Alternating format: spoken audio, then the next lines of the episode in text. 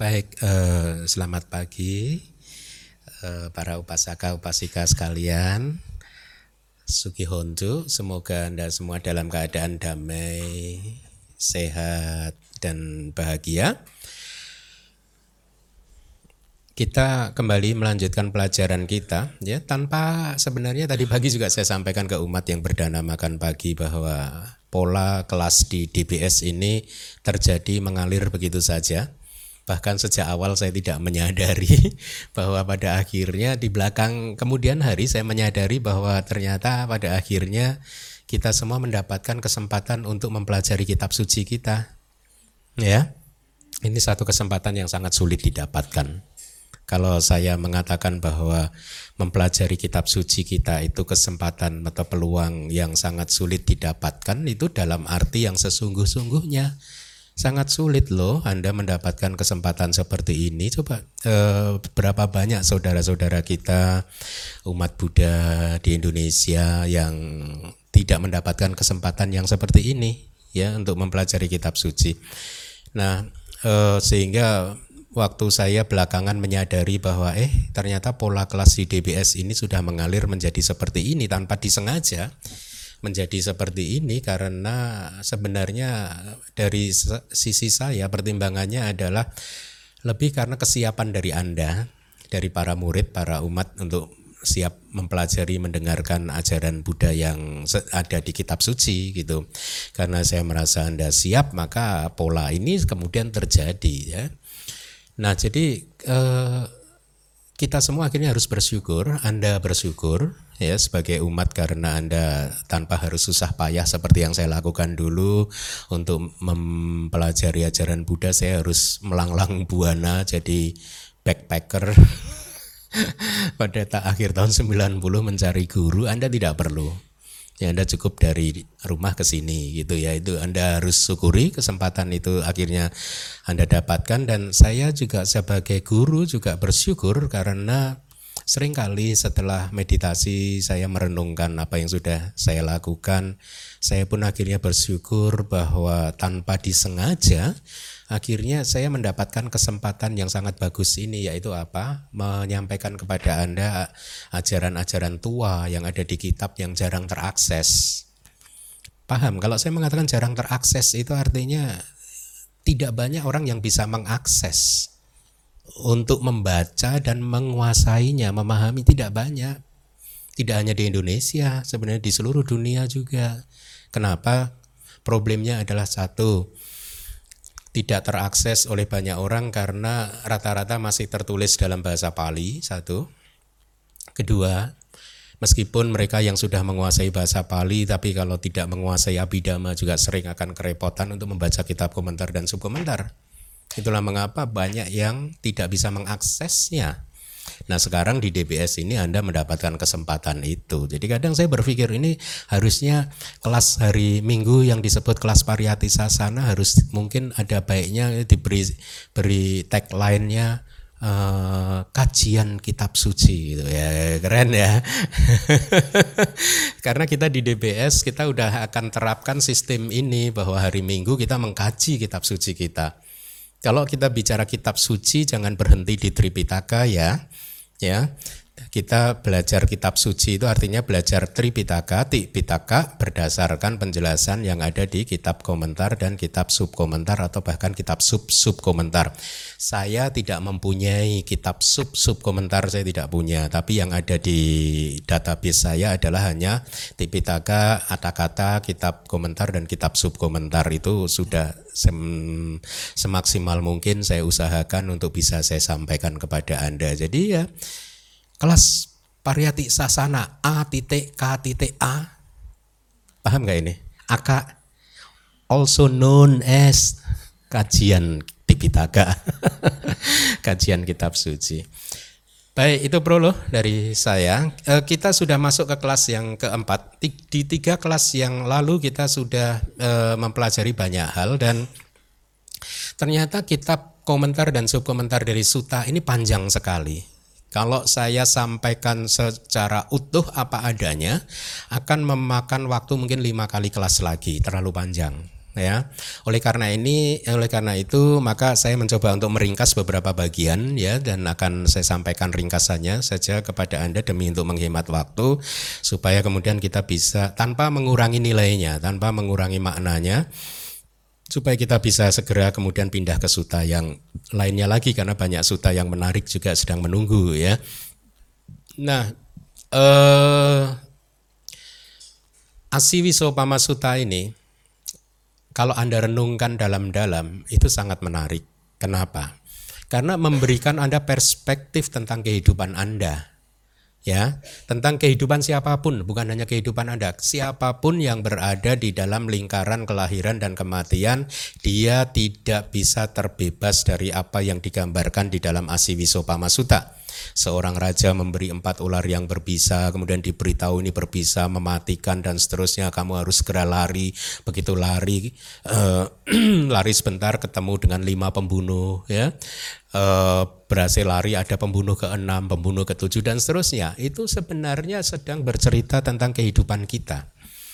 Cuman masalahnya kan kita ini sering nggak sadar ya. Sering sering mabuk kepayang dengan kehidupan ini sehingga menganggap bahwa kehidupan ini fine fine saja. Bahwa tidak ada masalah di dalam kehidupan ini. Sesungguhnya banyak masalah di dalam kehidupan ini. Coba anda bayangkan sejak anda bangun tidur sampai anda nanti memejamkan mata anda katakanlah berapa jam itu 20 jam atau kurang sedikit berapa jam hati anda benar-benar damai terbebas dari kilesa Berapa jam tubuh Anda terbebas dari rasa sakit dari empat ular yang berbisa? Kalau Anda bisa melihat dengan jelas Anda akan terkejut betapa Anda jarang sekali mempunyai kualitas hati yang damai dan bahagia yang bebas dari kilesa. Ya, cuman masalahnya karena banyak yang tidak sadar kilesa itu seperti apa ya. Kalau Anda udah tahu kilesa itu seperti apa, maka Anda akan tahu betapa di dalam kehidupan kita ini kita sering dicengkeram oleh kilesa-kilesa kita, ya. Nah, minggu lalu kita sudah mempelajari eh, empat ular yang berbisa Uh, yang terakhir adalah empat ular yang berbisa ini digambarkan di dalam kitab komentar berdasarkan uh, kemiripannya yang mencolok gitu kira-kira ya. Kemiripan yang mencolok antara empat ular berbisa dengan empat elemen empat unsur-unsur dasar atau empat unsur dasar yang membentuk tubuh jasmani kita maka empat ular yang berbisa itu mirip dengan tubuh jasmani kita yang e, diwakili oleh empat unsur dasar yaitu elemen tanah, air, api dan angin ya. Di minggu yang lalu kemiripan yang mencolok sudah digambarkan di dalam kitab Atakata, di dalam kitab uh, komentar dan subkomentar misalkan kemiripan yang mencolok. Ada empat ular yang berbisa. Ular yang pertama adalah ular yang bermulut seperti balok kayu kan, ya. Orang yang digigit oleh ular tipe ini, maka ketika kena racunnya, maka tubuhnya akan kaku, kan gitu. Nah, kemiripan yang mencolok dengan elemen tanah kalau ada elemen tanah kita ini yang sedang tidak seimbang dengan yang lain, maka tubuh kita terasa kaku. Ya, entah kaku karena Anda habis olahraga, pegal-pegal, keras bagian tubuh tertentu, otot Anda. Nah, itulah karena pada saat elemen tanah sedang tidak seimbang, ya. Eh, kondisi itu diumpamakan seperti seseorang yang terkena gigitan ular yang bermulut balok kayu dan demikian pula tiga ular yang lain ya. Nah, minggu ini kita ini yang akan saya ringkaskan kepada Anda. Kalau minggu lalu berdasarkan kemiripan yang eh, mencolok, sekarang adalah berdasarkan kemiripan yang tidak mencolok. Ya, saya akan ringkaskan saja kepada Anda. Sebenarnya ini panjang sekali slide-nya jadi 30 slide gitu. Ya, saya ringkaskan menjadi dua slide saja. Ada delapan sesungguhnya eh, klasifikasi dari kemiripan yang tidak mencolok. Yang pertama adalah kemiripan yang tidak mencolok berdasarkan tempat tinggal. Jadi dikatakan di dalam kitab komentar dan subkomentar bahwa empat ular berbisa ini tempat tinggalnya itu di Wamika. Ada nama Wamika, V A M M I K A. Ada suta yang namanya Wamika juga. Ya, saya juga pertama kali mendengar istilah ini juga di Myanmar dari dari kakek guru saya di Myanmar. Wamika suta. Wamika itu sarang semut. Istilah saja sih. Nah, jadi semacam lubang begitu tempat ular hidup, ular tinggal di tanah. Istilahnya wamika ya, sarang semut begitu. Uh, jadi ular itu tinggalnya di situ ya. Demikian pula ini kemiripannya dengan empat unsur dasar yang tidak mencolok. Empat unsur dasar juga tinggal di dalam tubuh kita ini yang menyerupai wamika, menyerupai sarang semut istilahnya begitu ya. Jadi uh, apa?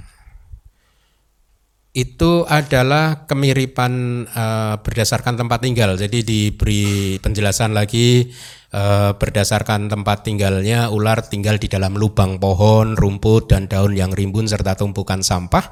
Unsur dasar juga begitu. Empat elemen di dalam tubuh ini juga tinggal di dalam lubang tubuh kita, di dalam tubuh yang rimbun ini ya. Semakin gemuk semakin rimbun yang menyerupai tumpukan sampah. Jadi tubuh jasmani kita ini menyerupai tumpukan sampah di kitab uh, komentar begitu. Nah, kalau berdasarkan yang yang kedua, berdasarkan kecepatan perubahan bisa ya ular yang bermulut balok dibedakan menjadi empat kan yang bermulut balok kayu dan seterusnya ya demikian pula empat unsur dasar pembentuk tubuh jasmani dibedakan ke dalam empat yaitu unsur dasar yang berasal dari kama ya yang bersumber dari kama. Ada empat pembentuk tubuh jasmani kita ini. Ikuti saya satu kama, cita, kesadaran, utuh, temperatur, ahara, makanan. Jadi empat hal ini yang membentuk tubuh jasmani Anda. Karma Anda kesadaran-kesadaran Anda, pikiran-pikiran Anda secara mudahnya bahasa sehari-harinya. Kemudian kamu cerita utuh temperatur, temperatur tuh uh, apa temperatur di mana tempat kita tinggal juga mempengaruhi bentuk tubuh jasmani kita. Ya. Kemudian yang keempat adalah makanan. Jadi empat inilah pembentuk dari empat elemen, pembentuk dari tubuh jasmani kita. Ya, di Abhidhamma kita mempelajari ini dengan sangat detail. Nah sama empat uh, ular juga dibedakan menjadi empat. Ya, itu kemiripan berdasarkan kecepatan perubahan bisa. Nomor tiga, berdasarkan penggenggaman terhadap hal yang tidak uh, bermanfaat, yaitu ya pada saat uh, apa? seseorang memegang ular, empat ular yang berbisa tadi dipegang oleh seseorang, dicengkeram, ya itu dia sebenarnya sedang memegang ular yang baunya busuk kan uh, sebenarnya bukan busuk mungkin ya apa ya baunya ular itu kayak apa ya amis gitu ya. Uh, tapi di kitab disebutkan berbau busuk. Jadi pada saat seseorang mencoba memegang ular berbisa maka dia memegang bau yang busuk kotor berpenyakitan beracun dan mematikan. Bisa membahayakan ya. Sama juga pada saat kita menggenggam tubuh jasmani kita ya. Pada saat kita menggenggam tubuh jasmani kita artinya apa? Melekat pada tubuh jasmani kita melekati tubuh fisik jasmani kita. Yaitu apa? Sama kita sedang menggenggam tubuh jasmani yang sesungguhnya kotor baunya busuk ya berpenyakitan beracun dan mematikan. Kenapa? Kalau kita melekat pada tubuh tubuh jasmani kita maka kita harus bersiap-siap untuk menderita. Ya, itulah yang diistilahkan dengan uh, mematikan. Yang keempat adalah kesulitan dalam hal perawatan. Ya, ular berbisa itu sulit dirawat gitu. Apabila salah satu ular bangkit, tiga ular yang lain lagi ingin yang berbeda ya ingin mandi dan seterusnya yang satunya ingin mandi yang tiga yang lainnya ingin makan dan lain sebagainya jadi sangat sulit untuk memenuhi permintaan empat ular ini itu singkat cerita demikian pula kita juga sulit sekali memenuhi permintaan empat unsur dasar ya. Dikatakan di dalam kitab komentar bahkan lebih sulit memenuhi empat unsur, permintaan empat unsur dasar ini. Kenapa? Ketika anda sedang sakit dan anda diberi obat karena elemen tanahnya sedang tidak seimbang diberi obat supaya elemen tanahnya e, seimbang lagi tapi tiga elemen yang lain berontak ya. Inilah mengapa sering ada orang yang sakit tidak sembuh sembuh kan diberi obat ini yang ini sembuh tapi yang lain muncul komplikasi. Ya karena empat elemen ini sama-sama berontak. Elemen tanah diobati, elemen airnya sakit. Elemen sak airnya diobati, elemen api dan yang lainnya berontak dan seterusnya sehingga nggak sembuh-sembuh. Jadi inilah uh, kemiripan yang tidak mencolok. Mari kita lanjutkan yang kelima. Kesulitan untuk didekati sama ketika ular itu sulit untuk didekati, ular-ular yang berbisa itu sulit untuk didekati ya. E, artinya begini. Ketika seorang melihat ular di rumahnya misalkan, ada ularnya di depan rumah. Begitu didekati ularnya lari ke belakang rumah. Dikejar di belakang rumah, ularnya masuk ke lubang. Begitu kira-kira dari kitab komentar. Demikian juga dengan empat unsur dasar, empat elemen tanah, air, api, dan angin sulit juga untuk didekati. Kenapa? Ketika seseorang sakit lepra, diberi contoh di dalam kitab suci di India sampai hari ini atau paling tidak waktu saya 2011 terakhir ke sana itu masih banyak ya maaf maaf kita temui orang yang sakit lepra di pinggir jalan begitu Kadang ada jarinya udah putus gitu. Jadi saya pertama kali melihat orang sakit lepra itu di India waktu waktu saya masih belum ke Myanmar waktu itu saya masih mencari guru di di India begini. Banyak dulu di pinggir jalan itu orang-orang sakit lepra. Itu pertama kali seumur hidup saya melihat orang sakit lepra. Nah, di kitab komentar juga diberi perumpamaan tentang seorang yang sakit lepra. Ketika seorang terkena penyakit lepra, maka katakanlah telinganya rusak, bahkan hingga putus dan akhirnya telinganya terjatuh ya. Sehingga akhirnya apa? Dari lukanya itu di kitab komentar disampaikan lalat-lalat mengerubunginya. Bau tubuhnya busuk menyebar ke mana-mana sehingga orang-orang yang lewat tidak mau mendekati walaupun dia berteriak-teriak minta tolong. Karena baunya yang busuk ya. Walaupun dia memaki bahkan di kitab komentar disebut seperti itu untuk memaksa orang untuk menolongi mereka atau meratap dan lain-lain tetap saja orang akan lewat melaluinya dengan menutup hidung dan meludah bahkan untuk menghindari uh, dan menghindari dia bahkan sejak dari kejauhan nggak mau dekat-dekat dengan orang tersebut gitu. Nah uh, itulah yang disebut sulit didekati. Yang keenam adalah tidak tahu berterima kasih. Empat ular itu juga tidak tahu berterima kasih. Ya, meskipun seseorang merawatnya dengan sempurna, ular tetap saja mencari kesempatan untuk mencelakakan perawatnya. Satu saat menggigit. Kalau ada kesempatan dia akan menggigit. Demikian pula empat unsur dasar pembentuk tubuh jasmani kita itu bahkan kitab komentar mengatakan bahkan empat unsur-unsur dasar itu jauh lebih tidak tahu berterima kasih dibanding empat ular tadi. Ya, kenapa? Ya, karena meskipun sudah dirawat dengan sempurna, mereka tetap saja memunculkan ketidakberuntungan dan malapetaka. Setuju tidak? Setuju. Ini kata-kata saya. Walaupun sudah ke Korea Selatan, cepat atau lambat keribut lagi. Setuju ya? Nah, itulah susah, nggak tahu berterima kasih. Empat unsur dasar itu ya. Walaupun sudah dijaga dengan makanan ini dari saya, makanan yang sehat dan olahraga yang teratur tetap sakit juga. Ya ta? Jadi karena unsur dasar ini tidak tahu berterima kasih ya. Anda mau jaga, Anda berikan kemewahan kayak apa pun tetap menggigit Anda gitu ya. Jadi eh, yang ketujuh tiadanya perbedaan artinya begini, empat ular tadi yang berbisa tidak bisa membedakan apakah Anda ini orang yang mempunyai status sosial tinggi atau rendah. Ya kalau di kitab komentar disebutkan dia tidak mengerti apakah yang dihadapinya ini adalah seorang dari kasta katia, kesatria atau dari kasta brahmana atau dari kasta wesa atau dari kasta suda gitu. Atau dia hanyalah umat perumah tangga biasa atau dia adalah seorang biku ular nggak tahu. Ya dia tidak bisa membedakan itu. Dia tetap saja menggigit siapa pun yang memang dia ingin gigit gitu. Demikian juga dengan empat unsur dasar. Ya seandainya mereka ini sopan dan santun kata kitab komentar maka dia ti, pasti akan malu untuk mencelakai tata gata. Ya tapi enggak kan? Buddha aja digigit juga kan ya dia nggak tahu malu dia nggak tahu sopan santun gitu. Bahkan individu-individu terkemuka di dunia beserta para dewa digigit juga oleh empat unsur dasar ini dicelakakan dicelakai oleh empat unsur dasar ini. Atau e, kalau mereka ini sopan dan santun pasti mereka punya rasa takut. Ya ini lucu ini dari kitab komentarnya begini. Pasti mereka akan punya rasa takut pada orang-orang yang kasar seperti dewa data. Emang anda nggak takut Ya, jadi diceritakan di kitab Dewa Data itu Bante loh padahal Dewa Data ini aduh. Tapi dia nanti jadi Paceka Buddha dia. Bagus berarti. Paraminya udah bagus. Satu hari dia keluar dari samsara. Nah kita belum pasti. Enggak ada Buddha yang meramalkan kita kan. Ya. Buddha Gotama udah meramal kan, udah menet ini nanti setelah keluar dari neraka jadi Paceka Buddha.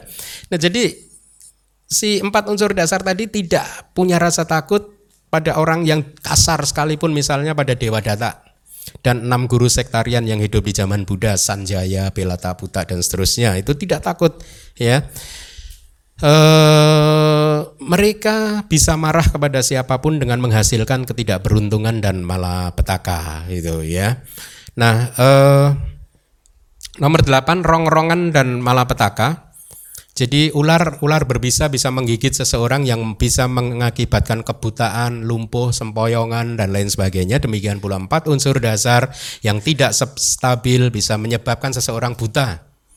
Jadi kalau orang ada seseorang mengalami kebutaan mendadak itu kalau kitab komentar menjelaskannya ini karena empat unsur dasarnya tidak seimbang. Ya, kebutaan dan lain-lain. Nah, Selanjutnya Ata Kata kitab komentar juga menyampaikan untuk subjek meditasi empat elemen yang diajarkan oleh saya Leutara kemarin kepada Anda hingga uh, secara bertahap hingga ke pencapaian tingkat kesucian ke arahatan itu telah disampaikan di Wisudimaga di bagian catu datu wawadhana desa atau analisis tentang penentuan empat elemen ya sebenarnya yang ada di YouTube kita itu yang disampaikan oleh saya Leutara. Itu ada di Wisudimaga. Ya. Demikian yang saya ringkaskan kepada Anda. Mari kita lanjutkan demi menghemat waktu. Poin yang berikutnya adalah setelah empat ular yang berbisa, si orang tadi begitu lari meninggalkan empat ular yang berbisa dikejar oleh lima musuh pembunuh. Ya, dijelaskan lima musuh pembunuh ini adalah sebutan untuk lima agregat yang menjadi objek pelekatan, kata Buddha. Lima agregat yang menjadi objek pelekatan bahasa palinya pancupadana kanda. Panca plus upadana plus kanda. Selama ini Anda hanya mendengar panca kanda yang Anda pahami kan? Pertanyaan saya, apa bedanya panca kanda dan pancupadana kanda? Mama, mama. Kalau pancakanda itu secara umum semuanya pancakanda di alam semesta ini pancakanda. Tapi kalau pancu padana kanda, pancakanda yang menjadi objeknya upadana ini terjemahan yang benar. Pancu padana kanda itu adalah pancakanda yang menjadi objeknya upadana. Makanya saya terjemahkan jadi lima agregat yang menjadi objek pelekatan. Kalau pancu pada nakanda itu tidak semua pancakanda kecuali kesadaran jalan dan kesadaran buah yang belajar abidama tahu. Kecuali lokutara dhamma lokutara cita dan lokutara cetasika artinya cetasika yang muncul bersama dengan lokutara cita itu tidak termasuk di dalam pancu padana kanda. Kenapa? Karena maga cita beserta cetasikanya, faktor mentalnya, kesadaran jalan beserta faktor-faktor mentalnya, kesadaran buah beserta faktor-faktor mentalnya di luar jangkauan pelekatan. Pelekatan tidak mampu menjangkau objek tersebut. Ya, makanya itu bedanya. Kalau pancakanda itu secara global, secara umum, semuanya adalah pancakanda. Begitu pancu padana kanda duka, maka Kesadaran adi duniawi dan cetasikanya tidak termasuk dalam pancu padana kanda duga. Nah, sekarang mari kita lihat di slide. Lima musuh pembunuh adalah sebutan untuk lima agregat yang menjadi objek pelekatan. Kemiripan dengan musuh yang mematikan untuk agregat-agregat hendaknya dipahami dalam dua alasan yang nanti akan disampaikan di slide berikutnya. Oleh karena agregat-agregat tersebut saling membunuh satu dan lainnya. Jadi dikatakan di dalam kitab komentar, agregat-agregat ini yang kita sekarang ini ya, pancakanda kita ini, pancu padana kanda kita ini saling membunuh satu dan yang lainnya. Rupa kanda yang menjadi objek upadana membunuh kanda-kanda yang lain, demikian juga wedana kanda membunuh yang lain. Nanti kita akan lihat penjelasannya. Maka pembunuhan di antara mereka terlihat uh, jelas ya. Nah, uh, sekarang kita akan diajarkan oleh guru kata guru kitab komentar tentang sifat atau ciri dari lima agregat yang menjadi objek pelekatan. Mari kita lihat bagaimana. Pertama-tama, materi membunuh materi. Jadi tubuh jasmani kita membunuh tubuh jasmani kita itu juga sendiri. Itu maksudnya, ya. Yang kedua juga non materi, artinya tubuh jasmani kita membunuh agregat mental kita, membunuh agregat perasaan, membunuh agregat persepsi, membunuh agregat sangkara, formasi-formasi batin, membunuh agregat kesadaran. Sebelum saya jelaskan lebih lanjut, Anda tahu nggak sih lima kanda apa aja sih? Tahu nggak? Coba sebutkan. Rupa kanda. Stop yang yang tengah. Yang tengah mana suaranya? Ulangi dari depan. Tengah aja. Oke, rupa kanda. Stop. Yang belakang? Setelah Wedana Kanda apa? Sanya Kanda. Terus mama mama. Hmm. Ya ikuti saya. Rupa Kanda. Agregat materi. Wedana Kanda. Agregat perasaan. Sanya Kanda. Agregat persepsi. Sangkara kanda agregat formasi-formasi yang disertai kehendak. Winyana kanda agregat uh, kesadaran. Nah inilah sebenarnya kita yang secara konvensional kita Anda menganggap itu diri Anda sesungguhnya hanyalah lima agregat ini. Tadi yang keempat sangkara kanda harus diterjemahkan jadi agregat formasi formasi yang disertai dengan kehendak atau volisional, formasi-formasi volisional. Atau dengan kata lain karma. Karma Anda itu muncul di agregat yang keempat tadi. Ya.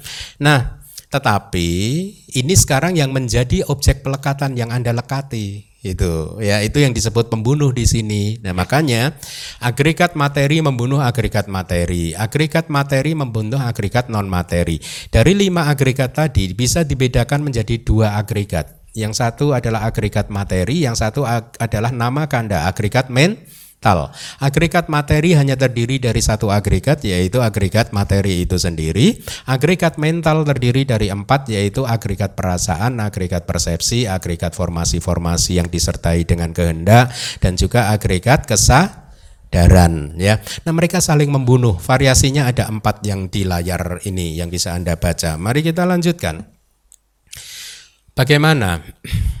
Oleh karena ketika elemen tanah sedang menghancurkan, maka elemen tersebut mengambil dan sesungguhnya juga menghancurkan tiga elemen yang lainnya. Metode yang sama diterapkan dalam kaitannya dengan elemen air dan lain-lain. Artinya, kalau elemen air sedang menghancurkan, maka elemen air juga sesungguhnya mengambil serta menghancurkan tiga elemen yang lain. Jadi mereka saling menghancurkan. Ya, demikianlah pertama-tama materi dikatakan membunuh materi. Jadi elemen tanah kita juga menghancurkan elemen air di dalam tubuh kita dan dua elemen yang lain. Demikian pula sebaliknya. Mereka saling membunuh. Itulah yang dikatakan e, lima pembunuh. Ya, mereka saling membunuh temannya sendiri gitu. Iya. Selanjutnya, Ketika agregat materi sedang menghancurkan, agregat tersebut juga sesungguhnya mengambil serta menghancurkan empat agregat non materi. Nah, sekarang Anda tahu ya, ketika tubuh jasmani sedang menggigit, maka dia juga sebenarnya mempengaruhi empat agregat yang lain. Ya, Anda pengen tahu contohnya? Kalau seseorang yang tidak terlatih pada saat dia sakit tubuh jasmaninya, lihat mereka yang tidak terlatih maka batinnya ikut komplain Hmm? Itu artinya apa? Batinnya sedang dihancurkan oleh sakitnya. Padahal sesungguhnya tidak. Ya, betul tidak? Mengeluh kenapa sih sakit? Nah, orang itu kan aneh. Giliran sakit mengeluh. Nanti kalau nggak pernah sakit bertanya kok nggak pernah sakit ya. nah, kenapa kita tidak membangun kebiasaan bahwa sakit itu normal? Hah? Bahwa ini adalah kondisi atau harga yang harus kita bayar karena kita sudah lahir, pasti sakit. Hmm? Maka pada saat kita sakit harusnya turut bermudita cita atas datang. ya kan? Dikembangkan sikap yang positif. Nah, makanya mereka yang tidak terlatih akan cenderung pada saat tubuh jasmaninya sakit, perasaannya ikut sakit. Betul tidak? Persepsinya ikut sakit. Betul tidak? Oh, kenapa sih saya kok kayaknya di seluruh dunia ini paling sial gitu. Orang lain kok kayaknya hidupnya bahagia itu persepsinya sakit. Huh? Eh, betul tidak? Akhirnya apa? Karmanya juga ikut sakit. Hmm? Karmanya ikut sakit. Mungkin oh, harus melakukan karma buruk tertentu dan dia pun melakukannya. Seseorang yang sedang sakit tubuh jasmani sering kali kehilangan akal sehat. Melakukan hal-hal yang tidak yang aneh-aneh kan? Makanya karmanya jadi aneh-aneh. Demikian pula kesadarannya juga akan terpengaruh. Itu yang dimaksud pada saat tubuh jasmani sedang sakit, maka batin pun ikut sakit bagi orang yang normal, artinya yang tidak terlatih. Tapi bagi Arya, orang suci tidak akan begitu. Bagi orang putu jana yang terlatih, putu jana yang sutawaran, istilah palinya. Putu jana yang terpelajar, yang banyak ilmunya, dia akan bisa mengatasi itu dengan baik. Ya. Kemudian eh, itu tadi yang dikatakan materi membunuh non materi. Kemudian agregat perasaan pun ketika sedang menghancurkan, dia juga mengambil dan menghancurkan agregat persepsi, karma, formasi-formasi dan kesadaran. Contoh, kalau Anda sedang somanasa citanya sedang muncul, perasaan sukacita yang berlebihan sedang muncul. Hah? Terhadap katakanlah yang istri sedang sukacita terhadap suami, yang suami sukacita terhadap istri, perhatikan persepsi Anda hancur pada saat itu. Oh, suami saya memang benar-benar ya orang yang terbaik, sempurna. Sempurna, dia nggak ada cacatnya. Lihat persepsi Anda udah kacau. Mana ada orang sempurna? Suami Anda putu jana. Sama, suami yang sedang sukacita terhadap istrinya juga menganggap istrinya sempurna, tidak ada cacatnya. Ya, ya begitulah sifat kalau sukacita sedang muncul. Sifat sukacita muncul, dia selalu melihat sisi baik dari semua dianggap objek ini baik. Ya, yang tidak baik terlihat baik. Betul tidak? Ya coba besok istri gaji gaji dari suami terlambat. Hah? Seminggu terlambat nggak diberi 10 hari nggak ngomel-ngomel kamu benar-benar laki-laki suami yang enggak ini kok. Kok beda sekali sama tetangga sebelah? Lo katanya 10 hari lalu suami terbaik. Sekarang kok jadi suami paling jelek gimana? Jadi persepsi kalau saat perasaan tidak suka muncul dia hanya melihat sisi buruk saja. Semuanya buruk yang baik juga terlihat buruk. Nah hati-hati dengan persepsi ya. Jangan tertipu oleh persepsi itu maksud saya. Jadi Demikian pula agregat perasaan yang sedang menghancurkan agregat yang lain atau agregat persepsi sedang menghancurkan agregat yang lain dengan dengan logika yang sama. Maka intinya bahwa pancu pada nakanda lima agregat yang menjadi objek pelekatan itu saling menghancurkan satu sama lain. Makanya tadi di, di kelas awal saya katakan suta ini sesungguhnya sangat bagus. Kenapa? Karena memberikan informasi kepada kita satu keadaan alamiah yang terjadi di dalam lingkaran kelahiran dan kematian gitu. Banyak orang yang nggak paham loh bahwa ini adalah keadaan yang normal sebenarnya. Normal dalam artian ya putu jana ini ya kayak gini ini. Ya, Makanya kita tidak ingin akhirnya menjadi putu jana kan berjuang untuk menjadi seorang Arya kan supaya tidak mengalami hal-hal yang menyusahkan seperti ini tadi. Ya. Nah, Itulah mengapa saya katakan suta ini baik karena Anda akan mendapatkan informasi yang sangat diperlukan buat masing-masing dari Anda untuk menjalani kehidupan ini dengan bijaksana. Nah, sehingga jangan kagetan kalau orang Jawa bilang. Ada pepatah yang sangat baik di Jawa. Jadi orang itu jangan kagetan, jangan gampang kaget dan ojo gumunan, jangan gampang terpukau. Huh? Stabil aja ya karena dunia ini nggak bisa diprediksi, kehidupan ini nggak bisa diprediksi. Makanya belajarlah untuk tidak mudah kaget dan tidak mudah terpukau terhadap apa pun. Tenang aja, stay cool terus. ya, nah, mari kita lanjutkan. Ketika nama menghancurkan nama, batin menghancurkan batin, itu maka tadi pada saat perasaan sukacita muncul, persepsi dihancurkan. Akal sehat dihancurkan. Ya, demikian pula pada saat perasaan yang tidak nyaman muncul, yang lainnya juga ikut dihancurkan. ya kehilangan uh, kes, uh, udah nggak sehat lagi intinya begitu ya mari kita lanjutkan Metode yang sama diterapkan dalam kaitannya dengan agregat persepsi dan lain-lain demikianlah non materi membunuh non materi. Selanjutnya akan tetapi nah ini harus Anda cermati di momen kematian menjelang kematian ya detik-detik terakhir menjelang kematian ketika sedang menghancurkan, sedang berproses untuk menghancurkan, maka empat agregat non materi, artinya Wedana Kanda, Sanya Kanda, Sangkara Kanda, dan Winyana Kanda, ya, itu mengambil dan menghancurkan materi landasan juga. Ya, ini dari kitab komentar Suta ini agak kabur ininya ya. Saya akan jelaskan apa itu yang disebut materi landasan. Sesuai dengan namanya ini adalah fenomena materi. Disebut landasan karena dia menjadi landasan fisik untuk memunculkan kesadaran.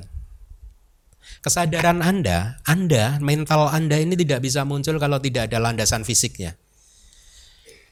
Nah, di dalam ajaran Buddha, agregat perasaan ini, ah sorry, agregat mental ini, ya, dia muncul dengan bersandar pada enam landasan.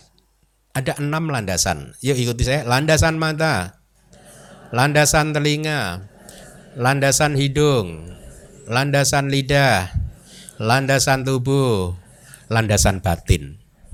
Landasan mata menjadi penopang untuk kemunculan kesadaran mata sehingga kita bisa melihat.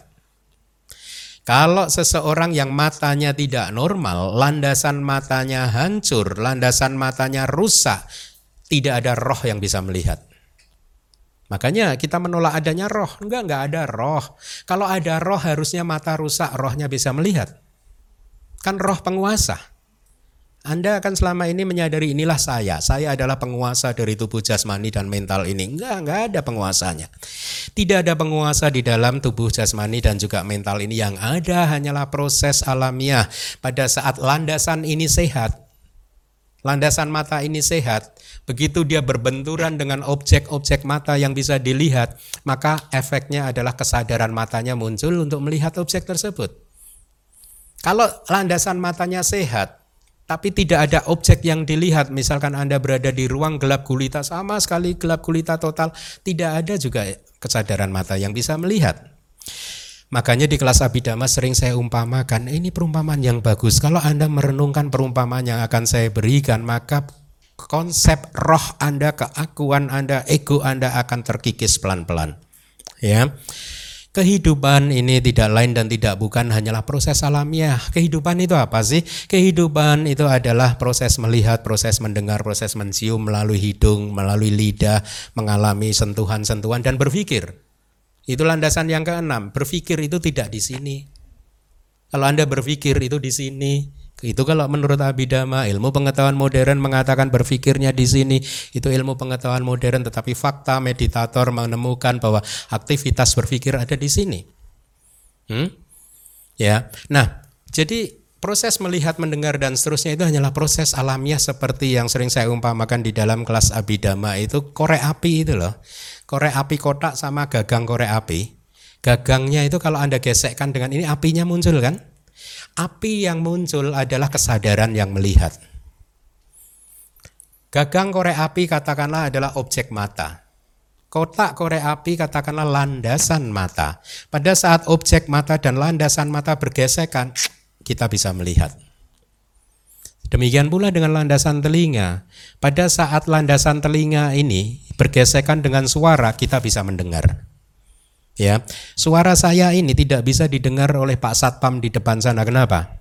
Karena mereka tidak telinga mereka tidak bergesekan dengan suara saya. Betul tidak? Jadi ini hanyalah proses alamiah. Kalau Anda tertarik dengan ini silahkan baca buku saya Manual Abidama yang pertama. Di sana saya kupas agak panjang lebar ya. Nah, itu tadi adalah enam landasan materi ya. Kalau landasan materinya rusak, kesadaran tertentu juga tidak bisa muncul. Seseorang yang landasan telinganya rusak, dia akan tuli. Gak ada roh yang bisa mendengar juga. Makanya memang benar gak ada roh. Buddha mengatakan Anda salah kalau ada roh. Kalau ada roh harusnya kan mata rusak, telinga rusak masih bisa melihat dan mendengar. Wong roh itu tuannya, penguasanya. Nah kalau ternyata mata rusak, telinga rusak, rohnya nggak bisa melihat, nggak bisa mendengar, lalu kenapa disebut roh? Lalu kenapa disebut sebagai penguasa? Jadi salah menganggapnya itu sebagai penguasa. Yang ada hanyalah proses alamiah itu tadi. Nah, di dalam Abhidhamma dikatakan selama berada di dalam samsara, sejak awal samsara sampai kehidupan kita terakhir nanti selama di, berada di dalam samsara, gesekan antara objek dan landasan itu terjadi terus. Setiap detik, setiap saat. Cepat sekali, terjadi terus. Hanya ada momen-momen tertentu tidak terjadi gesekan. Yaitu pada saat apa? Niroda samapati. Pada saat seseorang lahir menjadi makhluk yang tidak mempunyai batin. Ketiga, pada saat seseorang keluar dari samsara. Itu sudah nggak ada gesekan lagi. Tapi di luar tiga kejadian ini gesekan itu terus ada. Ya, nah itu adalah landasan batin dan eh, land, enam landasan fisik yang menjadi penopang munculnya kesadaran. Tanpa mereka kesadaran tidak bisa muncul. Sekarang dikatakan di dalam slide bahwa di momen kematian ketika sedang menghancurkan empat agregat non materi mengambil dan menghancurkan materi landasan juga. Demikianlah maka ini adalah contoh non materi e, membunuh materi juga. Saya sampaikan sesuai bidama sedikit ya. Eh, mudah-mudahan tidak membingungkan Anda.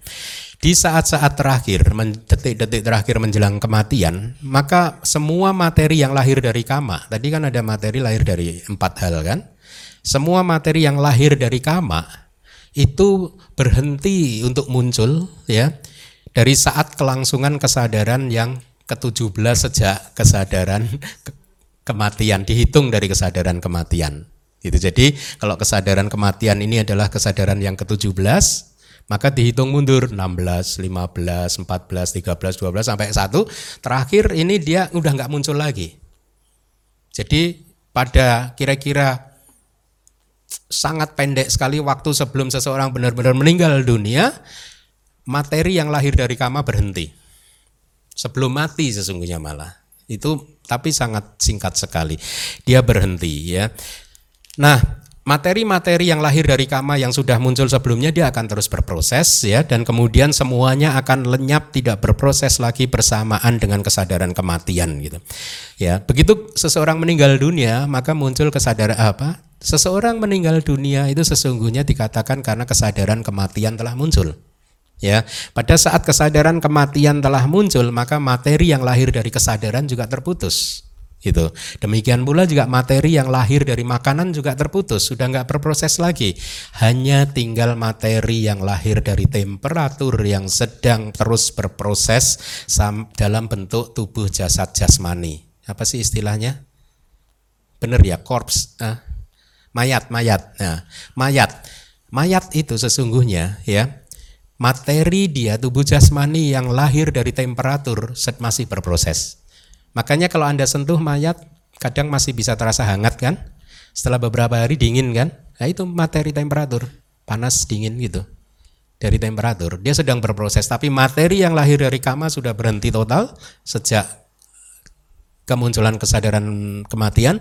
Demikian pula materi yang lahir dari kesadaran dan juga dari temperatur. Jadi yang ada eh sorry makanan, yang ada hanyalah materi yang lahir dari temperatur. Makanya mayat itu bisa terasa pan, hangat atau dingin. Ya, karena hanya itu temperaturnya itu yang menonjol gitu. Yang lainnya sudah nggak ada. Demikianlah pertama-tama disebut sebagai pembunuh oleh karena mereka sesungguhnya membunuh satu dan yang lainnya. Jadi saya ingatkan lagi kita sedang membahas tentang lima pembunuh kan?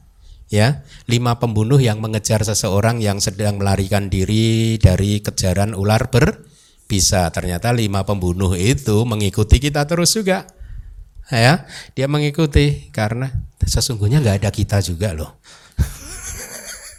itu hanyalah fenomena alamiah gitu ya mari kita lanjutkan akan tetapi di mana pun terdapat agregat-agregat di sanalah tidak di tempat lain. Ada pemotongan, penghancuran, pembunuhan, pengikatan dan lain-lain. Ini hanyalah ekspresi saja.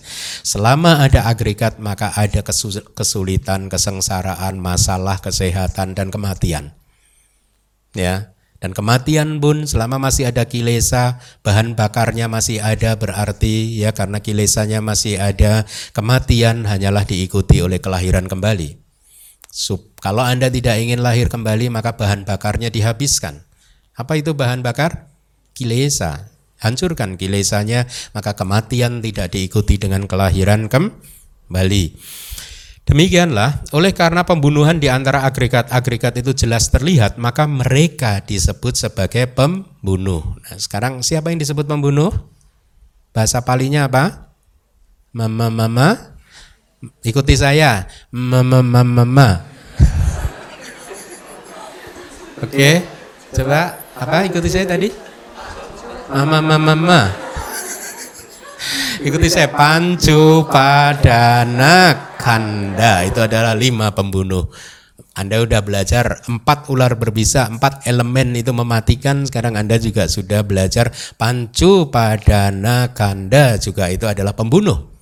Sekarang mari kita lanjutkan pembunuh yang keenam ini benar-benar nggak ada istirahatnya ini. Si orang laki-laki udah dikejar dari ular lolos, dikejar pembunuh lima pembunuh lolos katakanlah, dikejar pembunuh yang keenam. Yaitu sahabat karib dengan pedang terhunus. Para biku, sahabat karib dengan pedang terhunus adalah sebutan untuk kesenangan dan nafsu. Apa? Bahasa palinya nandi raga Ya, Anda boleh hafalkan. Kesenangan Anda dan nafsu Anda itulah pembunuh. Dia adalah sahabat karib Anda. Anda suka kan dengan dia? Suka enggak?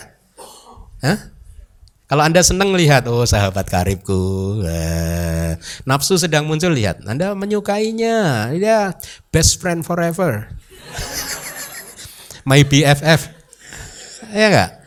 Nandiraga itu your BFF kan? Betul. Emang Bante enggak gitu dong. Mari kita lanjutkan. Di sini kemiripan pembunuh dengan pedang terhunus hendaknya dipahami untuk kesenangan dan nafsu dalam dua alasan yaitu pertama karena kejatuhan kepala yang identik dengan kebijaksanaan. Artinya pedang terhunus seseorang dengan pedang terhunus maaf ini agak agak horor memenggal kepala patung katakanlah ya boneka aja ya memenggal kepala kepalanya jatuh. Itu maksudnya, ya. Jadi artinya nandiraga ini memenggal kebijaksanaan. Kalau pedangnya itu orang tadi memenggal kepala, nandiraga memenggal kebijaksanaan sehingga kebijaksanaan sebagai kepala ini jatuh. Ya, itu yang pertama. Yang kedua, karena menjadi dasar untuk pencapaian kelahiran. Ya. Eh anda bayangkan dulu, ketika kita semua dikuasai oleh kesenangan dan nafsu, bisa dipastikan pada saat itu kebijaksanaan sudah terpenggal. Maka ini rumus buat Anda. Bagus kalau Anda ingat-ingat terus setiap kali kesenangan dan nafsu muncul di dalam hati Anda, ingat-ingatlah pada saat itu kebijaksanaan sedang terpenggal. Oleh karena itu jangan mengambil keputusan pada saat kebijaksanaan sedang terpenggal seperti itu. Jangan mengambil langkah-langkah penting pada saat kebijaksanaan sedang terpenggal seperti itu. Ya Anda pakai itu rumus itu, ingat-ingat setiap kali bernafsu nggak ada kebijaksanaan ya maka bersabar. Sampai nafsu itu lenyap dulu. Ya sampai kesenangan anda lenyap dulu baru memutuskan gitu. Ya, jangan eh, misalkan anda para suami anda sedang senang bernafsu ya dengan sahabat anda di luar tiba-tiba sahabat anda eh pinjemin dong satu m gitu. Oh langsung oh iya ya baik baik baik baik. Pulang ketemu istri ditanya ini kok tabungan kurang satu m baru pusing Waduh lupa kemarin sedang dikuasai Nandi Raga. Jadi kebijaksanaannya sedang uh, hilang, terpenggal. Mari kita lihat penjelasannya. Bagaimana ketika objek yang menyenangkan tiba dalam jangkauan pintu mata. Nah, ini yang tadi korek api tadi. Ya, lihat. Objek yang menyenangkan. Objek itu bisa dibagi menjadi katakanlah tiga objek yang menyenangkan, objek yang tidak menyenangkan, objek yang biasa-biasa saja. Mereka yang belum terampil di dalam meditasi terbelenggu oleh objek ini. Seolah-olah ini seolah-olah saja objek ini mengendalikan mereka. Hmm? Seolah-olah kalau objeknya itu bagus maka Anda baru bisa bahagia. Kalau objeknya tidak baik artinya apa yang Anda lihat, Anda dengar dan seterusnya. Objek itu adalah objek panca indera dan pikiran Anda. Ya, objek dari enam bentuk pikiran tadi kan e, kalau mereka sedang tidak baik maka Anda menderita. Sehingga orang yang tidak mengerti dhamma mempunyai pandangan salah berpikir bahwa kebahagiaan dan penderitaan mereka ditentukan oleh objek-objek tersebut. Ditentukan oleh dunia ini. Makanya saya pernah membuat quote kan Anda masih ingat nggak? Ada dua tipe manusia di dunia ini. Pertama adalah manusia yang atau saya sebut manusia subjek yang kedua adalah manusia objek. Ini hanya istilah saja. Manusia objek adalah manusia yang berpikir bahwa kebahagiaan mereka baru bisa tercapai kalau dunia ini bisa dibentuk sesuai dengan keinginan mereka, sesuai dengan apa yang mereka harapkan, ideal-ideal mereka. Kalau ini sudah terbentuk, maka dunia akan saya akan bahagia. Itu kebanyakan manusia seperti itu. Makanya Buddha juga tidak pernah mengajarkan kepada kita untuk berjuang membuat seluruh masyarakat di dunia ini beragama Buddha dengan berpikir hanya setelah semua orang di dunia ini beragama Buddha maka kamu akan bisa mencapai nirwana. No way. Tidak begitu. Ajaran Buddha mengajarkan kepada kita tipe manusia yang kedua. Kita ini manusia subjek. Kita tahu bahwa kedamaian dan penderitaan, kesedihan, Eh, kesulitan hati kita itu murni di bersumber pada batin kita sendiri, bersumber pada hati kita sendiri, tidak terpengaruh oleh dunia. Ya. Loh, tapi saya marah karena kemarin dia berkata-kata yang tidak enak, Bante. Penyebab kemarahan, penyebab perasaan yang tidak nyaman itu bukan karena kata-kata dia. Penyebab rasa tidak nyaman muncul pada saat dia berkata-kata sesuatu yang tidak Anda sukai, ya sebenarnya rasa tidak nyaman itu muncul karena Anda kehilangan perhatian yang bijaksana. Kehilangan yoniso manasikara bukan karena suara itu karena Anda lupa mengaplikasikan yoniso manasikara perhatian yang bijaksana. Perhatian yang bijaksana ini harus Anda latih. Apa sih itu perhatian yang bijaksana? Perhatian yang selalu melihat sesuatu itu sebagai anicca duga anatta bahwa suaranya adalah anicca duga dan anatta, telinga yang mendengar adalah anicca duga dan anatta, reaksi batin kita juga anicca duga dan anatta. Ini harus Anda latih supaya dia menjadi sifat Anda. Kalau Anda benar-benar tahu bahwa segala sesuatu itu anicca, duga dan anatta, maka percayalah kepada saya, tidak akan ada lagi kilesa yang bisa muncul. Ya, kilesa yang tadinya tidur dia hanya bangun sebentar, tidur lagi. Itu. Enggak seperti sekarang. Kilesa Anda kan tidur kan nih sekarang kilesa Anda tidur kan? Ya, nanti di luar begitu muncul, itu enggak tidur tidur dia muncul, oh, itu tujuh hari tujuh malam melek terus hari ke delapan baru bobok lagi. Tapi orang yang terlatih, ya, putu jana yang terlatih, begitu kilesanya ini lagi tidur, kalau ada yang nyenggol sedikit dia hanya melek sebentar terus tidur lagi. Menarik kan? Dan itu sangat dimungkinkan, makanya Anda harus melatih yoniso manasikara. Perhatian yang bijaksana, ya. Nah, mari kita lanjutkan. Uh, jadi pada saat lihat objek yang menyenangkan tiba dalam jangkauan katakanlah pintu mata, ini berlaku juga untuk pintu-pintu yang lain. Dengan bersandar pada objek tersebut, maka keserakahan muncul. Ya, tapi Anda harus pahami bukan karena objek itu keserakahan muncul, karena Anda lupa mengaplikasikan yoniso mana sikara ya. Sejauh itulah yang dinamakan kejatuhan kepala yang identik dengan eh, kebijaksanaan. Artinya kepalanya terpenggal, kebijaksanaannya terpenggal. Memang di berbagai kitab komentar dan subkomentar atau bahkan di suta juga Buddha mengatakan bahwa kebijaksanaan itu mirip dengan kepala. Banyak diumpamakan seperti kepala gitu, ya. Nah, Metode yang sama diterapkan dalam kaitannya dengan pintu, telinga, dan lain-lain. Jadi, kalau ini tadi kan objek yang menyenangkan. Mereka yang masih terkendalikan oleh objek, begitu objek menyenangkan muncul, ya, maka hati akan muncul keserakahan, loba. Begitu objek yang tidak menyenangkan muncul, kebencian, kemarahan yang muncul. Jadi lihat dia diombang-ambingkan oleh keserakahan, kemarahan, keserakahan, kemarahan. Begitu objeknya netral-netral saja, hatinya netral juga. Hah? Jadi ini sama saja Anda memberikan kayak Anda ini televisi. Pesawat televisi punya remote control Anda berikan kepada dunia. Silahkan. Jadi keadaan Anda diatur oleh dunia.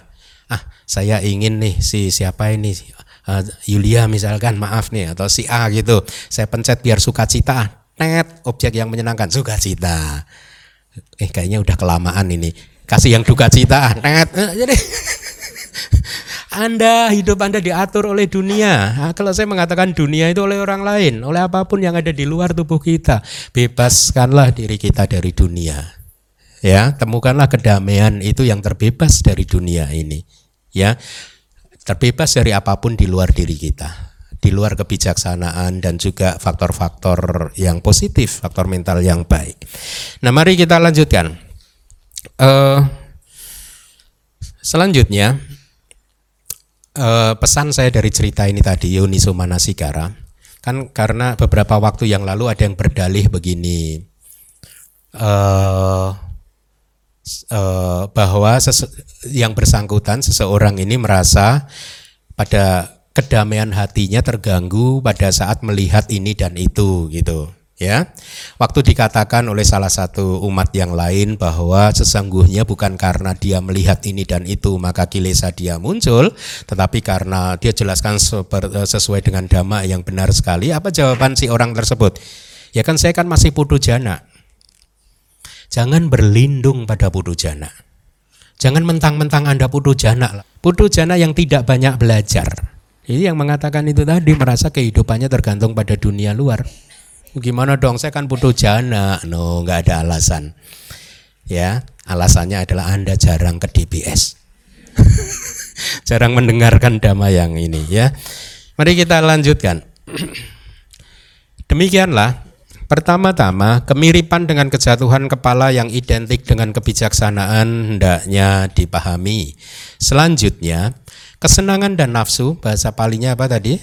Nandi, raga, Nandi raga tersebut memberikan empat bentuk kelahiran yang dibedakan ke dalam kelahiran melalui telur dan lain-lain. Di Abhidhamma sudah kita pelajari. Jadi di dalam seluruh keseluruhan alam semesta atau samsara ini ada empat bentuk kelahiran. Yang pertama adalah ikuti saya andaja. Uh, andaja itu adalah kelahiran melalui telur. Ya. Kemudian jala buja itu adalah kelahiran melalui kandungan. Ya ikuti saya kelahiran melalui telur kelahiran melalui kandungan kelahiran melalui temperatur kelahiran spontan spontan ini dewa ya Brahma. Dia lahirnya spontan. Di neraka juga. Lahirnya spontan. Begitu lahir langsung gede. Anda mau? Di surga kok. Nggak yang di neraka kok. Nggak mau juga. Anda lahir yang mana ini? Telur ya. yang kedua melalui kandung Ngan. Jadi ada empat kelahiran ini, maka di slide dikatakan kesenangan dan nafsu memberikan empat bentuk kelahiran. Artinya apabila nandi raga ini tidak dihancurkan, sesungguhnya nandi raga ini juga mewakili tanha. Ya, apabila tanha ini tidak dihancurkan, maka kelahiran akan terus muncul. Ya, itu artinya Kematian hanya akan diikuti oleh kelahiran kembali. Selanjutnya, subjek meditasi dipaparkan untuk seorang biku berdasarkan kesenangan dan nafsu. Nah, ini mengenai meditasi. Sebenarnya ini diuraikan secara detail di Maga. Bagaimana? Oleh karena kesenangan dan nafsu atau saya jelaskan saja. Kalau Anda sedang retret, apabila Anda sudah mencapai persyaratan samadhi yang cukup, ya maka guru akan memerintahkan kepada Anda untuk menganalisa nama dan rupa pertama kali ya dengan makanya syaratnya samadinya harus cukup cukup kuat karena samadhi yang cukup kuat dia mampu memegang objek dengan cukup kuat ya Kalau Anda ingin mengamati benda ini, kalau Anda memegangnya lemah, dia mau hilang lagi. Bagaimana Anda mengamatinya? Ya, yang bisa memegang ini dalam jangka waktu yang lama itu samadhi. Ya, begitu dia mampu Anda amati untuk jangka waktu yang cukup, maka Anda bisa menganalisanya. Ya. Nah, ketika Anda sudah masuk ke dalam tahapan itu guru biasanya akan meminta Anda untuk menganalisa ya, objek dari enam pintu ini tadi untuk Anda kelompokkan ke dalam lima agregat. Ya. Katakanlah Nandi raga, Anda diminta untuk mengamati nandi raga. nandi raga ini sesungguhnya adalah keserakahan. Dia muncul di dalam salah satu dari delapan kesadaran yang berakar pada keserakahan atau empat terutama yang somanasa. Ya, yang uh, disertai dengan perasaan sukacita. Ya, kalau Anda diminta untuk mengamati, maka Anda akan mengambil salah satu pengalaman Anda pada saat kesadaran yang disertai dengan nandi raga ini muncul. Itu biasanya kesadaran dari agak masa lalu. Ya, tapi karena samadhi Anda kuat, sati Anda kuat, kebijaksanaan Anda kuat, Anda bisa menangkapnya dengan kuat. Pada saat itu, kebijaksanaan Anda secara perlahan-lahan akan mulai melihat. Anda akan melihat ada satu aktivitas fenomena mental yang benar-benar mencengkram melekat. Oh, ini dia nandiraga. Ya, Anda akan mulai tahu. Kemudian juga secara perlahan-lahan Anda akan tahu wedananya. Oh ini dia perasaan sukacita, ini adalah wedana. Kemudian secara perlahan-lahan Anda juga mengerti persepsi Anda terhadap objek yang memunculkan nandiraga tadi mulai ketahuan. Oh pada waktu itu benar ya saya kehilangan Yuni Manasikara sehingga menganggap objek ini benar-benar menyenangkan. Ya, jadi pada saat itu Anda mulai menganalisa nandiraga adalah sangkara kanda. Ya, perasaan sukacita yang muncul adalah wedana kanda. Persepsi yang mempersepsikan objek sebagai objek yang menyenangkan adalah sanya kanda. Ya, Tiga kanda ini dilingkupi oleh satu seperti air yang mencakup tiga warna ini, air yang melingkupinya inilah winyana kanda. Jadi agregat mental sudah berhasil Anda ketahui. Sekarang agregat materinya bagaimana Anda menemukannya? Pada saat kesadaran ini muncul, dia muncul karena ada gesekan dengan objeknya objeknya ini tadi uh, apa korek api batang korek apinya objek yang menyenangkan ini tadi Anda tahu itu adalah materi. Tapi sesungguhnya untuk mengetahuinya adalah menarik sekali bahwa antara materi dan mental ini berbeda secara karakteristik. Mental ini dia selalu bergerak. Dia selalu bergerak. Bergerak untuk menangkap objek. Materi ini dia tidak menangkap objek. Jadi kalau ini mental, ini materi objeknya, ya, objek yang menyenangkan, mentalnya dia akan bergerak gini terus. Untuk mencoba menangkap ini, menggenggam ini. Ininya enggak bergerak untuk menangkap si mental. Dari pengamatan yang cukup lama, dari berbagai pengamatan, banyak pengamatan yang Anda lakukan, Anda mulai bis, kebijaksanaan Anda mulai bisa mencerna. Oh, ada dua fenomena yang berbeda ternyata. Yang satu selalu bergerak untuk mengambil objek, yang satu diam saja tidak mengambil objeknya. Itulah kemudian makanya guru akan memberi petunjuk kalau Anda tidak berpengetahuan, guru akan memberi petunjuk. Fenomena yang bergerak itulah nama. Fenomena yang tidak menangkap objek itulah rupa. Coba temukan. Semua fenomena yang muncul di enam pintu pasti bisa dikelompokkan dalam dua ini. Fenomena melihat, fenomena mendengar, fenomena mencium bau dengan hidung, merasakan makanan apa pun dengan lidah, sentuhan, dan juga berpikir. Ya, guru akan meminta Anda untuk terus mengamati di enam pintu ini untuk Anda temukan bahwa hanya ada dua fenomena yang berbeda. Itulah yang disebut nama dan rupa. Setelah itu Anda akan diminta untuk menganalisa rupa adalah empat elemen, katakanlah, kemudian fenomena mental adalah empat agregat mental atau nama kanda gitu. Hmm, setelah itu baru guru akan kalau Anda sudah cukup matang, kebijaksanaan Anda cukup matang, guru akan meminta Anda untuk melihat apa yang menyebabkan dia muncul. Ya, sampai Anda yakin bukan yakin sampai Anda benar-benar confirm bahwa segala sesuatu yang muncul karena ada sesuatu yang menyebabkan dia muncul. Ya, tidak ada sesuatu yang muncul tanpa sebab. realisasi hal yang seperti ini pun sudah banyak mampu meninggalkan, menanggalkan beban psikologis Anda. Bahwa ternyata di dalam dunia ini yang ada hanyalah nama rupa, kemudian tidak ada sesuatu yang muncul tanpa sebab. Pada saat Anda benar-benar matang di sini, itu pun akan membuat hati Anda kokoh, semakin kokoh dalam kedamaian dan kebahagiaan. Karena ternyata tidak ada yang dinamakan aku, diri, roh. Sumber dari penyakit psikologis itu adalah pandangan salah yang menganggap bahwa ada aku, ada diri, ada roh. Ya dan seterusnya dan seterusnya sampai kemudian seseorang mencapai kesadaran jalan dan kesadaran buah hingga akhirnya mencapai tingkat kesucian arahata. Itulah proses dari meditasi, ya. Uh, kalau Anda adalah seorang yang memahami abidama, maka Anda akan bisa menemukan katakanlah kalau nandiraga itu muncul, dia muncul bersama katakanlah 18 cetasika yang lain Katakanlah begitu, ya Anda akan mulai bisa menganalisa 18 cetasika yang lain gitu ya. E, dengan demikian pengetahuan Anda menjadi lebih sempurna lagi ya. E, itu tadi tentang nama kanda. Lalu tentang rupa kanda bagaimana? Kita lihat tentang rupa kanda. Landasan objek mereka adalah agregat materi. Oh, tadi sudah ya. Jadi pada saat Anda bermeditasi, objek yang diambil oleh nandiraga, oleh kesenangan dan nafsu, itulah yang disebut materi. Ya, landasan objek.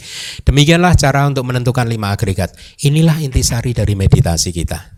Jadi meditasi Anda, Anda ikut retret ke sini, retret ke sana, itu tidak lain dan tidak bukan untuk pada akhirnya melihat bahwa di seluruh alam semesta, di dalam diri kita maupun di luar diri kita, yang ada hanyalah lima agregat ini. Tidak ada yang lain. Yang masing-masing bekerja sesuai dengan hukumnya sendiri-sendiri, muncul lenyap sendiri-sendiri. Ya.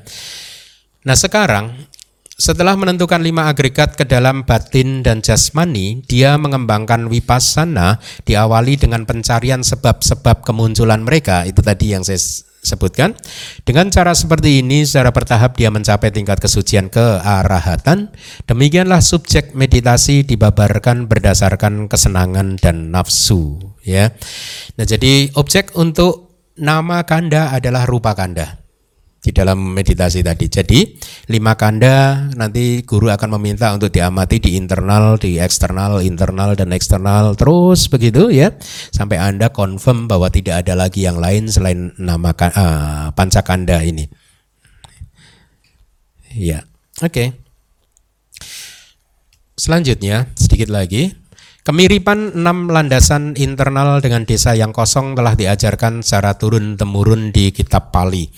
Enam landasan internal itu mirip dengan enam landasan fisik tadi. Ya, enam landasan internal itu adalah lima landasan panca indera, landasan mata, landasan telinga, hidung, lidah, dan tubuh. Kenapa sih landasan ini penting? Karena inilah sebenarnya kehidupan kita. Yang secara keliru kita pahami bahwa inilah saya. Sesungguhnya ini hanyalah proses alamiah karena enam landasan berbenturan dengan objek saja. Ya, itu yang direalisasi oleh para orang suci bahwa ternyata sesungguhnya ini kejadiannya ini hanyalah begitu saja. Karena landasan ketemu dengan objek muncul kesadaran. Landasan ketemu objek muncul kesadaran. Tapi manusia secara kes, e, mayoritas memahaminya secara keliru menganggapnya ada pengendali di dalam diri kita di dalam hati kita yang disebut kita diri roh aku atau apa pun anda menyebutnya Buddha menyebutnya sebagai sakaya didik pandangan salah tentang identitas diri anda memberikan identitas terhadap diri Anda masing-masing itu adalah pandangan salah. Itu yang harus kita realisasi. Anda realisasi bahwa itu sesungguhnya adalah pandangan salah. Ya, di dalam meditasi. Nah, Selanjutnya di sini inilah metode subjek meditasinya. Seperti halnya ketika enam pencuri tersebut memasuki sebuah desa dan enam kudi yang kosong, kemudian berlalu lalang di sana dan tidak mendapatkan benda apa pun yang bermanfaat di uh, desa tersebut.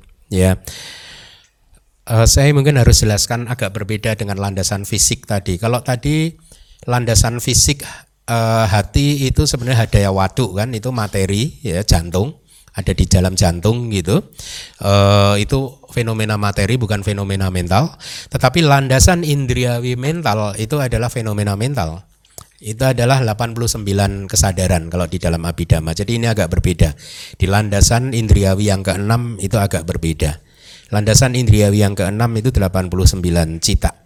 Mengapa mereka dikatakan kosong seperti desa yang kosong, kuti yang kosong, bejana yang kosong ya.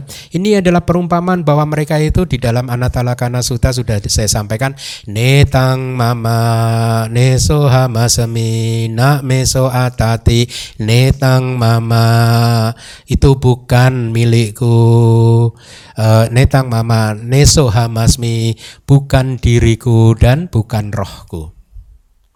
Kosong. Tidak ada apa, hanya fenomena alamiah saja.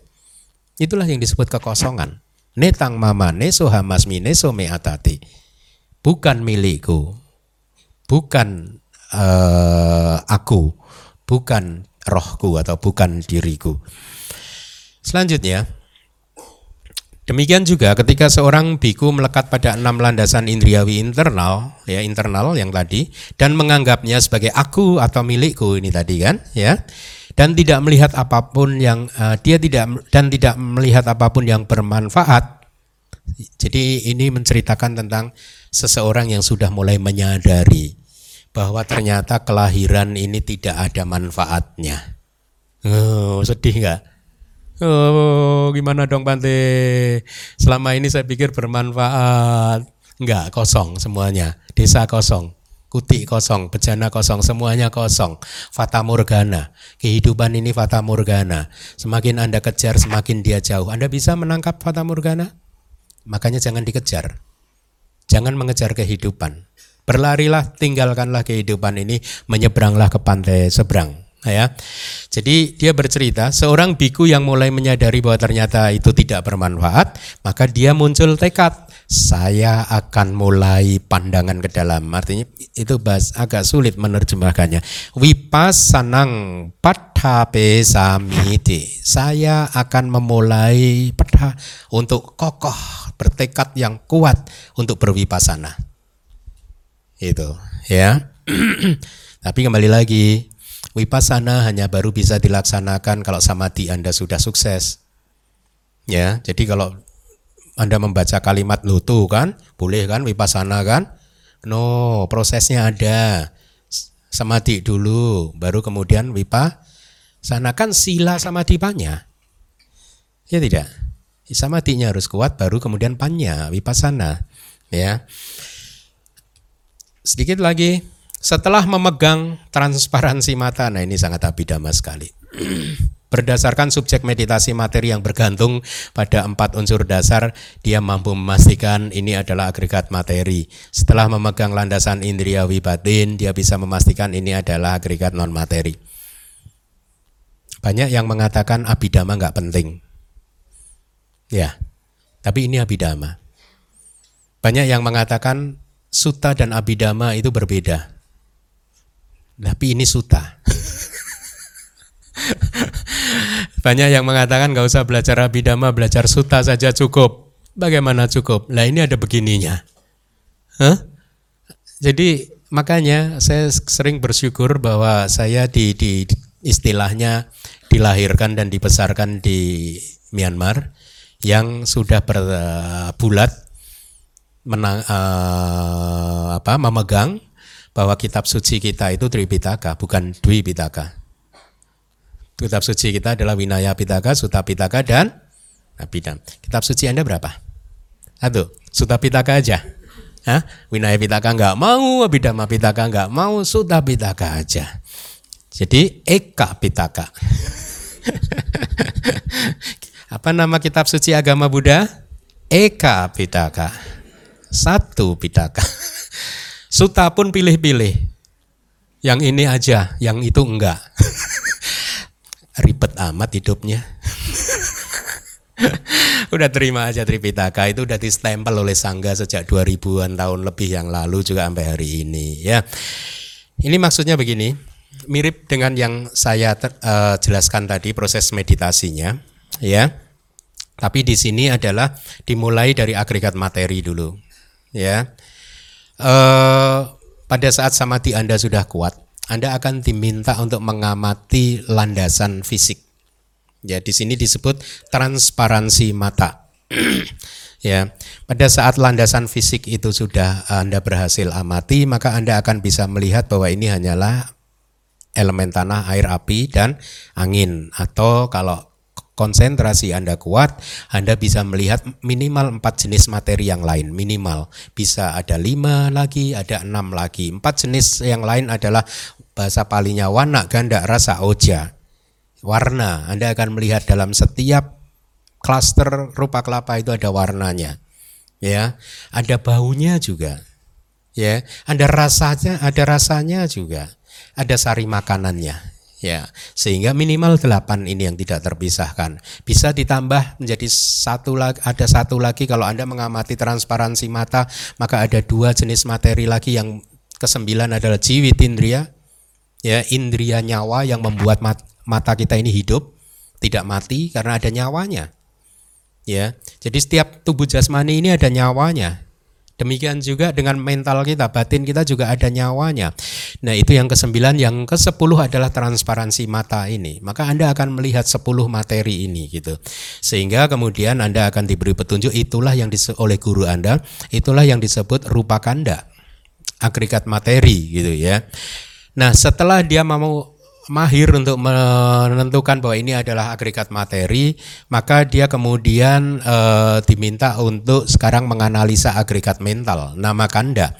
Dia diminta untuk memegang, mengistilahnya memegang, menangkap objek dipegang untuk jangka waktu yang cukup buat Anda untuk menganalisisnya. Untuk melihat cita dan cetasikanya. Ya. Landasan indriawi batin sekarang yang diamati sehingga Anda bisa memastikan inilah agregat non materi atau nama kanda. Dengan demikian kembali lagi maka Anda akan mulai tahu bahwa ternyata di dalam proses melihat yang ada hanyalah rupa kanda dan nama kanda. Kemudian di dalam proses mendengar pun juga yang ada hanyalah rupa kanda dan nama kanda. Demikian pula dengan proses mencium bau, merasakan rasa, menyentuh dan juga berpikir melalui murni melalui hati yang ada hanyalah rupa kanda dan nama kanda. Hanya panca kanda, tidak ada yang lain lagi. Dengan demikian, maka pengetahuan Anda di dalam pengetahuan wipasana baru tingkat pertama. Jadi kalau Anda bisa melihat ini, anda baru sampai ke pengetahuan wipasana yang pertama. Dari 16 wipasana, pengetahuan wipasana. Waduh. Terus sampai kapan nih Bante? Tapi itu proses yang harus dilewati, ya. Baik, jadi karena waktu juga sudah semakin uh, siang ya kita akhiri kelas kita sampai di sini. Semoga apa yang saya sampaikan bermanfaat buat Anda untuk meningkatkan kebijaksanaan Anda. Semoga selama proses mendengarkan uraian dhamma ini Anda berhasil mengakumulasi kebajikan-kebajikan yang sangat kuat yang akan berbuah besar dengan memunculkan jana, maga, pala, dan nibana Anda.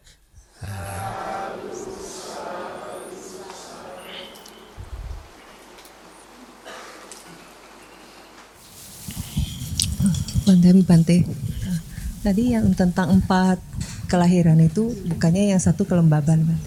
Oh iya. Saya tadi apa bilangnya? Temperatur. Temperatur ya, sorry sorry, baik baik baik. Sudah, terima kasih Aling. Tadi tentang empat kelah, keempat bentuk kelahiran saya miss ya, bukan temperatur tapi kelembapan yang ketiga. Saya ulangi lagi, empat bentuk kelahiran. Yang pertama adalah andaja, yaitu kelahiran melalui anda. Anda itu kalau bahasa Jawa endok. Anda ada yang tahu nggak endok itu apa? Telur lah itulah. Kelahiran melalui anda, melalui endok, melalui telur. Kemudian jala buja, yaitu kelahiran melalui kandungan. Yang ketiga samse daja. Ada, nah, tadi saya tidak menyebutkan palinya, jadi miss ya. Kalau saya sebutkan palinya sangse daja mungkin saya jadi ingat ini bukan temperatur. Ini adalah uh, kelembapan. Jadi kelahiran melalui kelembapan bukan temperatur. Saya ralat. Kemudian yang keempat bahasa palinya adalah opak patika. Kelahiran yang spontan ya. Jadi inilah kelahiran kalau Anda analisa semua makhluk di dalam samsara yang lahir melalui empat cara ini. Ya nggak ada lagi yang lain. Ada makhluk yang lahir melalui kelembapan loh Ya ada kan ya binatang-binatang itu mungkin Anda lebih tahu lah dari saya. Kalau di kitab suci itu bahkan ada seseorang yang muak dengan kelahiran melalui kandungan, entah cerita ini benar atau entah tidak dari kitab komentar. Seseorang yang kapok lahir di kandungan karena selama 9 bulan di dalam kandungan itu kesakitan, dia tertekuk badannya, tubuhnya, makanya setelah ini apa setelah lahir jadi manusia dia mempunyai pencapaian meditatif yang cukup bagus, dia mengucapkan aspirasi belum Arya masih putu jana, dia mengucapkan aspirasi, semoga saya tidak lagi lahir melalui kandungan. Nah, singkat cerita akhirnya dia lahir melalui temperatur.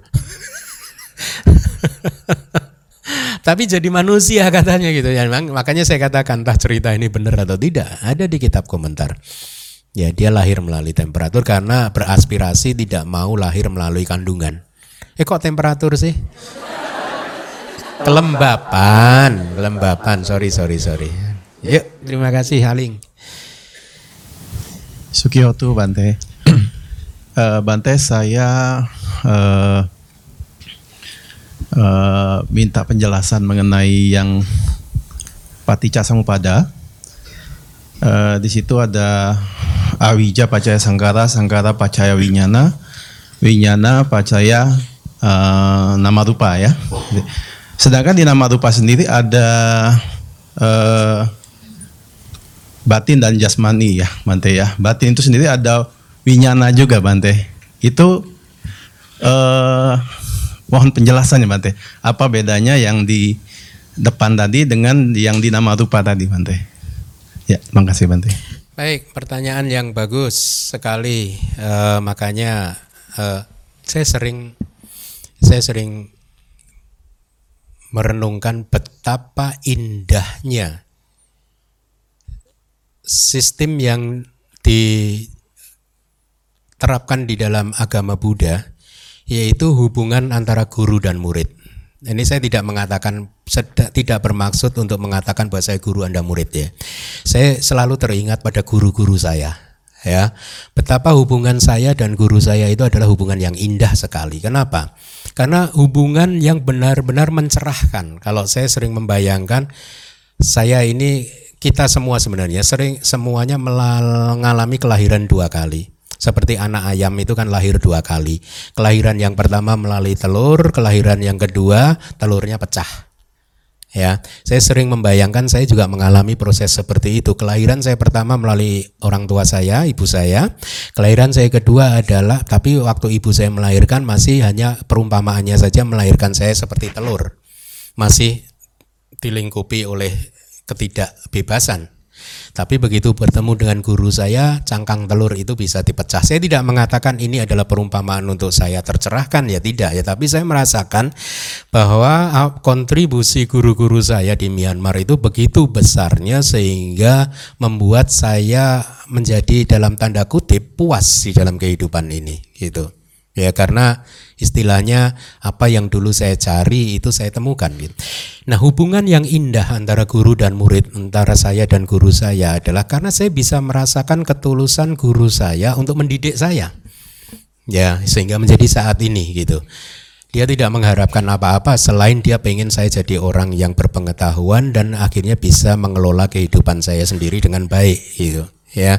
Dan saya juga sering menanyakan sesuatu yang saya dulu tidak pahami dan dia dengan lapang dada menjawab gitu tanpa pamrih gitu. Nah, itulah yang sering saya renungkan gitu betapa indahnya hubungan antara guru dan murid di dalam agama Buddha ini dan itu turun temurun sampai ke kita hari ini gitu ya kita sekarang sedang uh, sedikit banyak dalam dalam dalam skala yang mungkin lebih kecil mengalami hubungan seperti itu, proses seperti itu. Anda tidak tahu, bertanya guru menjelaskan sehingga akhirnya Anda tahu gitu. Itulah yang saya katakan betapa indahnya hubungan ini gitu. Nah, Patija Samupada uh, karena ada awija maka kita melakukan karma. Ini prosesnya dari awal saya. Awija pacaya sangkara. Dari uh, awija maka ada sangkara. Sangkara itu karma. Jadi intinya karena adanya awija maka kita semua melakukan karma. Selama awija belum dihancurkan maka karma akan terus tercipta.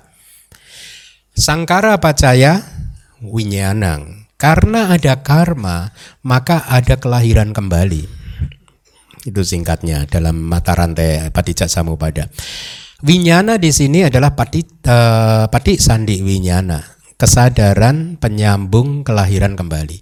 Jadi kayak raja yang memberikan empat ular kepada kita di kelas yang minggu lalu, karma dari kehidupan lampau kita telah memberikan kita penyambung kelahiran kembali. Ya. Dalam hal ini kesadaran penyambung kelahiran kembali. Winyana pacaya nama rupa. Karena adanya kesadaran penyambung kelahiran kembali ini, maka batin dan jasmani muncul. Artinya, karena ada kesadaran penyambung kelahiran kembali ini, maka ada faktor-faktor mental yang muncul bersama dengan kesadaran penyambung kelahiran kembali yang muncul. Inilah nama. Jadi di dalam nama rupa yang disebut nama adalah cetasika yang muncul bersama dengan kesadaran penyambung kelahiran kembali. Yang disebut rupa adalah tiga rupa kelapa yang muncul bersama dengan kesadaran penyambung kelahiran kembali. Karena ada nama rupa ini tadi dari Patik Sandi sudah ada, cetasikanya sudah ada, tiga rupa kelapanya sudah ada. Akhirnya muncullah salayatana, enam landasan indriawi. Akhirnya secara perlahan-lahan muncul landasan mata, landasan telinga, landasan hidung, enam landasan. Karena ada enam landasan ini tidak terhindarkan pasak muncul, kontak muncul. Makanya tadi saya katakan selama di dalam samsara tidak terhindarkan kita akan mengalami korek api bergesekan terus, kontak terus. Tidak bisa dihindari kecuali tiga keadaan tadi, yaitu apa? Pada saat Anda menjadi seorang anagami minimal dan kemudian masuk ke niroda samapati, ya. Kemudian yang kedua, kalau Anda mau lahir sebagai manusia tanpa batin, lahir jadi patung aja di alam Brahma di atas sana mau? Mau? Oke, ah, enggak ya rugi lahir sebagai itu gitu. Meskipun lahir sebagai Brahma, tapi rugi. Yang ketiga adalah keluar dari samsara. Ya, jadi dari nama rupa muncul salaya tanang. Salaya tanang muncul pasa. Pasa pacaya wedana karena ada kontak maka perasaan muncul. Tidak terhindarkan. Wedana pacaya tanha dari adanya disebabkan oleh perasaan maka tanha muncul nafsu keinginan muncul, kehausan muncul. Ini harus enggak? Tidak. Wedana tidak harus muncul tanha. Kalau Anda pandai, wedana menghasilkan kebijaksanaan. Maka bukan wedana pacaya tanha, tapi wedana pacaya panya. Bagaimana memunculkan panya? Pada saat perasaan muncul, segera terapkan yuniso manasikara bahwa perasaan adalah anicca, duga, anatta. Objek dari perasaan adalah anicca, duga, dan anatta. Persepsi dari ini adalah anicca, duga, dan anatta. anatta. Maka pada saat itu tidak wedana pacaya tanha, tapi wedana pacaya panya. Wedana pacaya tanha. Pada saat tanha muncul, maka inilah samsara. Samsara akan berlangsung terus berproses, berputar terus. Kalau wedana pacaya panya, maka samsara berhenti. Inilah jalan keluar ke nibana. Menuju ke nibana. Kira-kira begitu? Ya, oke, okay, terima kasih. Siang Bante. Uh, Bante, saya mau nanya, kalau uh, virus dan bakteri itu termasuk makhluk hidup gak ya Bante? Apa? Virus dan bakteri. Virus dan bakteri. Uh, kalau jika termasuk makhluk hidup itu kelahiran melalui apa ya? Ya. Gitu, gitu. Dulu kakek guru saya menjelaskan virus dan bakteri itu bukan termasuk makhluk hidup karena dia tidak melakukan karma. Dia hidup karena temperatur ini Bu Dokter yang lebih paham itu. Benar tidak? Itu kakek guru saya mengatakan begitu. Uh, dia hidup membelah diri karena temperatur, bukan karena karma. Dia tidak punya karma. Termasuk pohon juga bukan makhluk hidup karena tidak melakukan karma. Alasannya itu. Tidak melakukan karma. Ya jadi bukan. Aman. Kalau cacing nanti nah itu kalau cacing. Itu kayaknya makhluk hidup loh kayaknya loh. Saya bersyukur seumur hidup tidak pernah minum obat cacing. Mungkin banyak mungkin di dalam tapi ya oke okay lah udah 51 tahun hidup juga nyaman-nyaman aja Begitu ya terjawab ya. Oke. Okay.